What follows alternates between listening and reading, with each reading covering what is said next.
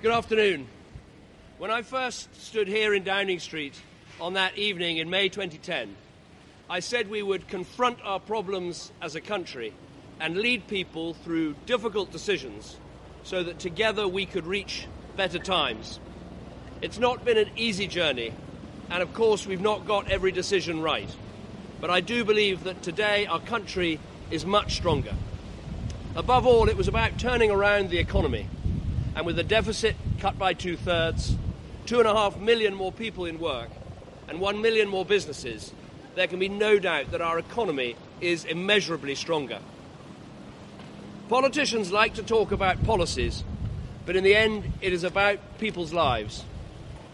I think of the people doing jobs who were previously unemployed.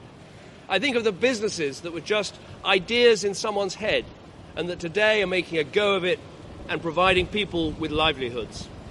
I think of the hard-working families paying lower taxes and getting higher wages because of the first ever national living wage. I think of the children who are languishing in the care system and who've now been adopted by loving families. I think of the parents now able to send their children to good and outstanding schools, including free schools, that simply didn't exist before. I think of over 200,000 young people who've taken part in National Citizen Service, the fastest growing youth programme of its kind in the world, something that again wasn't there six years ago. I think of the couples who've been able to get married who weren't allowed to in the past. And I think of the people on the other side of the world who wouldn't have had clean drinking water, the chance to go to school, or even be alive were it not for our decision to keep our aid promises to the poorest people and the poorest countries in our world. And we've used our stronger economy to invest in our health service. When I walked in there, there were 18,000 people waiting over a year for their operation. Today, it's just 800. Too many, still too long, but our NHS is a national treasure and one whose staff perform miracles, as I've seen, every day. And we've strengthened our nation's defences with submarines, destroyers, and frigates, and soon aircraft carriers rolling out of our shipyards to keep our country safe in a dangerous world. These are the choices and the changes that we've made. And I want to thank everyone who's given so much support to me personally over these years. The incredible team at number 10, the civil servants whose professionalism and impartiality is one of our country's greatest strengths, and my political advisers, some of whom have been with me since the day I stood for my party's leadership 11 years ago. I want to thank my children, Nancy, Elwen, and Florence, for whom Downing Street has been a lovely home over these last six years. They sometimes kick the red boxes full of work. Florence, you once climbed into one before a foreign trip and said, Take me with you. Well, no more boxes. And above all, I want to thank Samantha, the love of my life.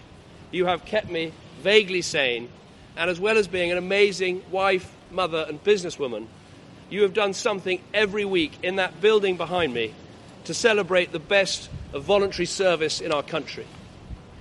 We will shortly be heading to Buckingham Palace to see Her Majesty the Queen, where I'll tender my resignation as Prime Minister. And I would advise Her Majesty to invite Theresa May to form a new administration. I'm delighted that for the second time in British history, the new Prime Minister will be a woman, and once again a Conservative. I believe Theresa will provide strong and stable leadership in fulfilling the Conservative manifesto on which we were elected, and I wish her well in negotiating the best possible terms for Britain's exit from the European Union.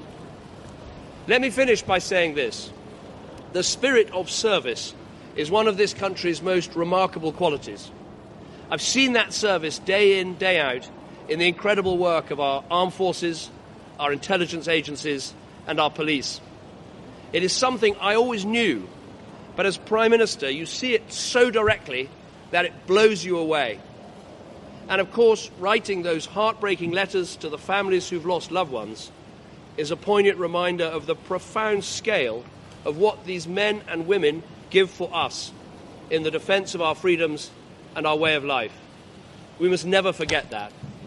In a different way, I've seen the same spirit of service in the amazing contributions of countless volunteers in communities up and down our country who are making our society bigger and stronger.